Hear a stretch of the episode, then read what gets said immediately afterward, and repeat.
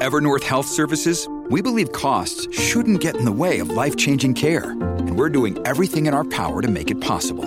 Behavioral health solutions that also keep your projections at their best? It's possible. Pharmacy benefits that benefit your bottom line? It's possible. Complex specialty care that cares about your R O I? It's possible. Because we're already doing it. All while saving businesses billions. That's Wonder made possible. Learn more at evernorth.com slash wonder. I'm Cecilia Lay, and this is Fifth Emission. The covid nineteen pandemic has underscored what advocates have been saying for years. Housing is a public health concern. Early on, governments and public agencies had to figure out how to keep the unhoused population safe. Leaders took a number of unprecedented actions to get people off the street. Free hotel rooms, sanctioned tent cities. They also passed eviction moratoriums to keep people from falling into homelessness. But despite those efforts, it's been an assumption that the pandemic has made the homelessness crisis even worse in the Bay Area. Here's Chronicle's City Hall reporter J D. Morris explaining it. This is a problem that has really been increasing, and I think that's just something that everyone who lives in the Bay Area has really seen, particularly during the pandemic and the effect that that had on just the number of homeless people, the number of encampments and things like that. Still, that's been anecdotal. We've been missing a critical data set, the federally mandated point-in-time count. It's exactly what it sounds like, a tally of people experiencing homelessness captured at one time. It's supposed to happen every two years, but the last one was in twenty nineteen because of delays caused by the pandemic. Bay Area counties were able to finally conduct the count this past February.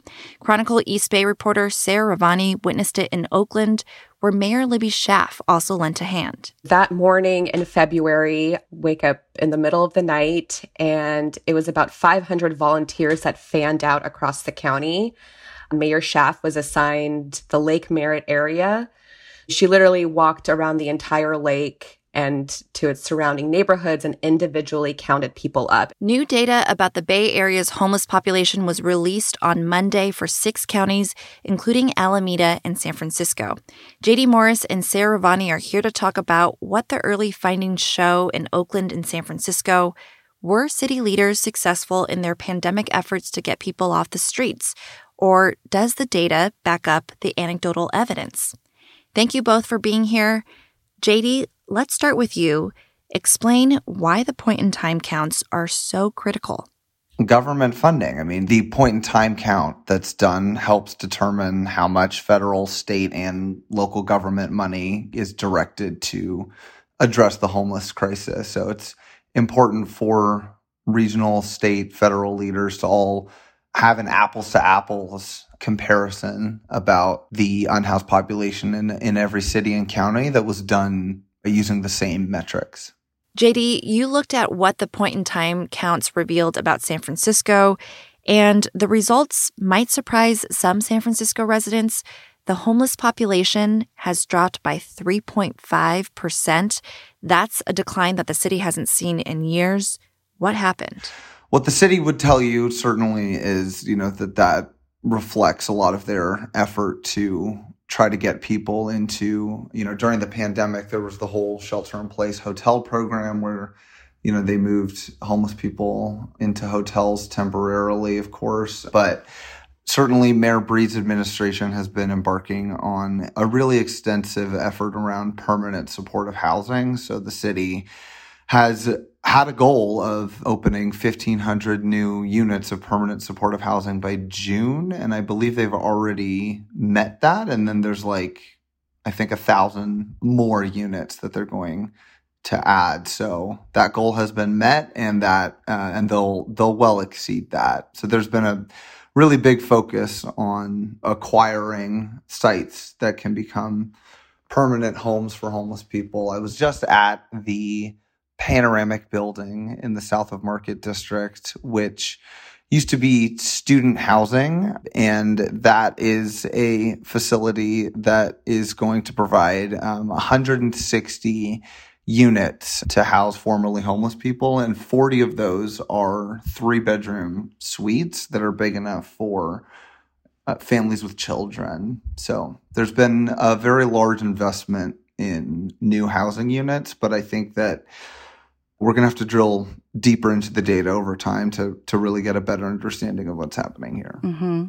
What could be missing in this San Francisco data that we're not understanding? It just doesn't include all kinds of homelessness, so it doesn't capture people who might be couch surfing, for instance, or people who are homeless for a, a shorter period of time. I mean, it literally is a, a point in time, you know, a, a tally on one day of people who are living on the streets, living in their cars, in the shelter system. It's it's not getting at everyone who may have been homeless over the course of the year mm-hmm. in San Francisco, and uh, you know, all of the different people who have engaged with the city's um, homeless services infrastructure at any point mm-hmm. during the year. It also doesn't capture people on the edges, so people who are marginally housed, who are kind of on on the verge of becoming homeless. But by all senses of this count, San Francisco leaders could look at this preliminary finding and say, what we're doing is working? Is that what they're saying? That is, of course, exactly what they're saying. Yeah. Um, I mean, you know, they were just at the Panoramic that I was talking about to make exactly that point. Mm-hmm. You know, th- there's definitely more to the story there, but I think you will see this, you know, to justify San Francisco City Hall sort of continuing on the on the path that it's been on and really focusing in large part on permanent supportive housing. Mm-hmm. Now, Sarah, by contrast, it's a different story on the other side of the Bay in Oakland, where the count shows that the homeless population has increased by twenty-four percent. Break down the figures for us. What's contributed to that jump? Well, in Oakland, like so many other parts of the Bay Area, it's really, you know, suffered from a housing affordability crisis, lack of housing options, lack of affordable housing options to be specific.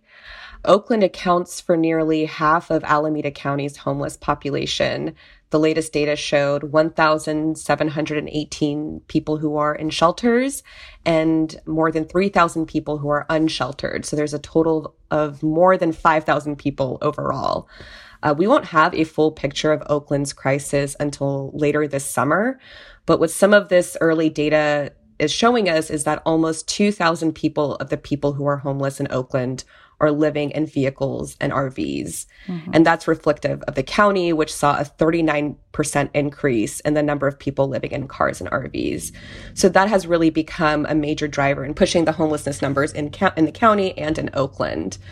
And I was at the Wood Street e- encampment a couple weeks ago, just speaking with residents there. Wood Street is one of the largest encampments in the city. It's hundreds of people that live there in makeshift shelters and tents and vehicles. And people just said, you know, sometimes they had no choice but to move out there because they lost their job during the pandemic. They couldn't make rent, or there was a music instructor that was living there. He relied on, you know, private lessons. But once the pandemic happened, people weren't, you know, gathering with, with people outside of their household units. So he lost all of his clients and became homeless. We'll be right back. You can support the newsroom that creates Fifth Emission by signing up for unlimited access at sfchronicle.com slash pod or by downloading the San Francisco Chronicle app.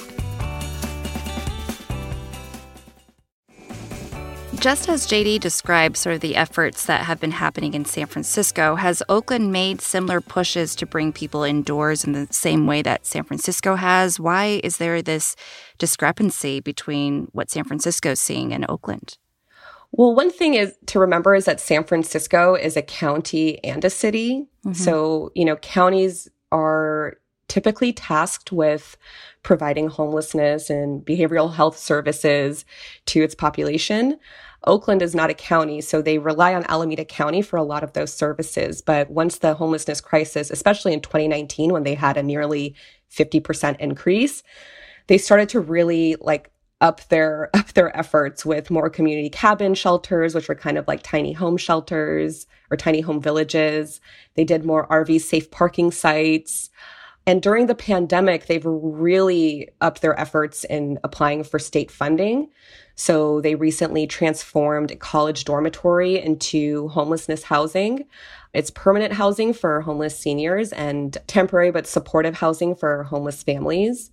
They've also converted hotels in the city to homeless housing using, you know, Project Room Key and Home Key funds. So they've been able to do a really big push, but for a long time they were they were relying on the county, which is in charge of all the cities, including un- unincorporated cities in the county. So, well, I would I would just say also, though, that to the point about San Francisco being a city and county and its role in that, that's something that Mayor Breed acknowledged. And the mayor was quick to point out that as a city and county, San Francisco is able to really closely and easily mm-hmm. and quickly cooperate with its public health department.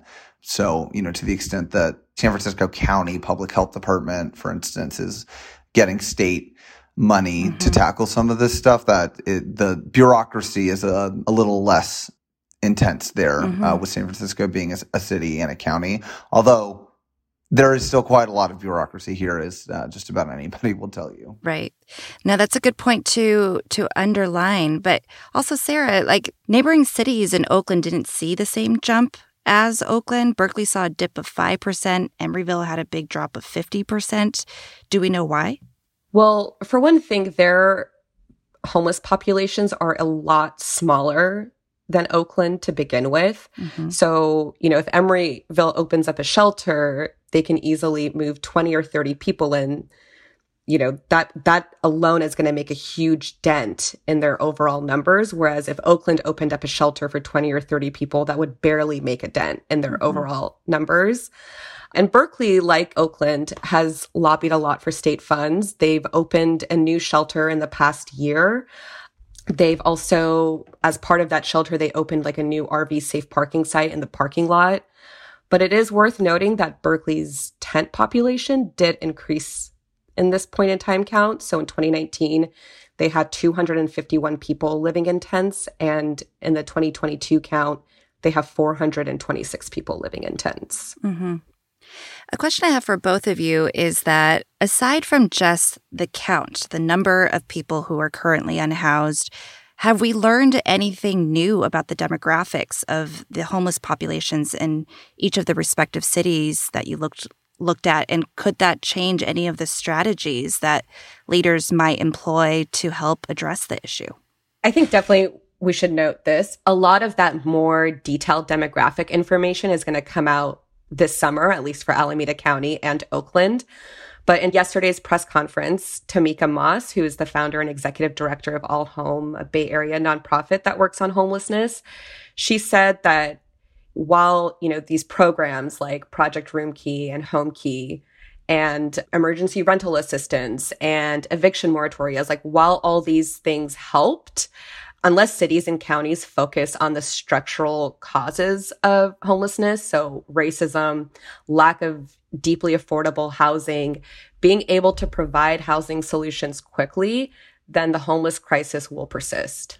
Yeah. And, you know, in San Francisco, um, while there was an overall three and a half percent decline in, in total homelessness, one way in which we've seen the total population change through these numbers is that the number of people who are homeless but living in a shelter actually increased by eighteen percent, which the city says, you know, is expected and corresponds with uh, an increase of about twenty-four percent in available shelter beds, including transitional housing, emergency shelters, the shelter-in-place hotels, navigation centers, winter shelters, the whole kind of mix of the shelter system. Mm-hmm. But the people who are categorized as chronically homeless actually went down by um, eleven percent, and then homeless families is down one percent from two hundred eight to two hundred five households. Mm. So we know how important this data is, but Sarah, it's also important to note that a lot of people think that this count is imperfect, even though it's what governments use to have the most official data. What makes it imperfect? I think J D touched on this really well earlier, but it really is just a point in time count. It's one really cold night that people went out and counted the number of people that are living on the streets and in shelters. It does not capture the people that may have gone to a hotel for the night, or the people who are staying at a friend's house, or, you know, dozens of other scenarios that could be out there. Mm-hmm. So definitely have to take it with a grain of salt. You know, also these uneven results across Bay Area region seems to suggest that a coordinated regional strategy might be helpful, especially since we know the housing crisis has such a domino effect city to city. Are leaders thinking about that too, J D? You're definitely hearing a lot about that these days from officials throughout the region. I think there's probably sort of a, a growing sense that, you know, no one city or county can go at this alone, because homelessness as, as an issue is just sort of inherently regional. And I, I think the numbers today reflect that. Mm-hmm. Well, Sarah, J D, thank you so much for giving us the update on this much-awaited count. I appreciate both of your reporting and for speaking about it with me. Thank you. Thank you. J D. Morris covers San Francisco City Hall for The Chronicle, and Sarah Ravani covers Oakland in the East Bay. For their stories on the point-in-time homeless counts in the Bay Area, go to s f chronicle dot com and the Chronicle app. Thanks to King Kaufman for the edits, and to you for listening.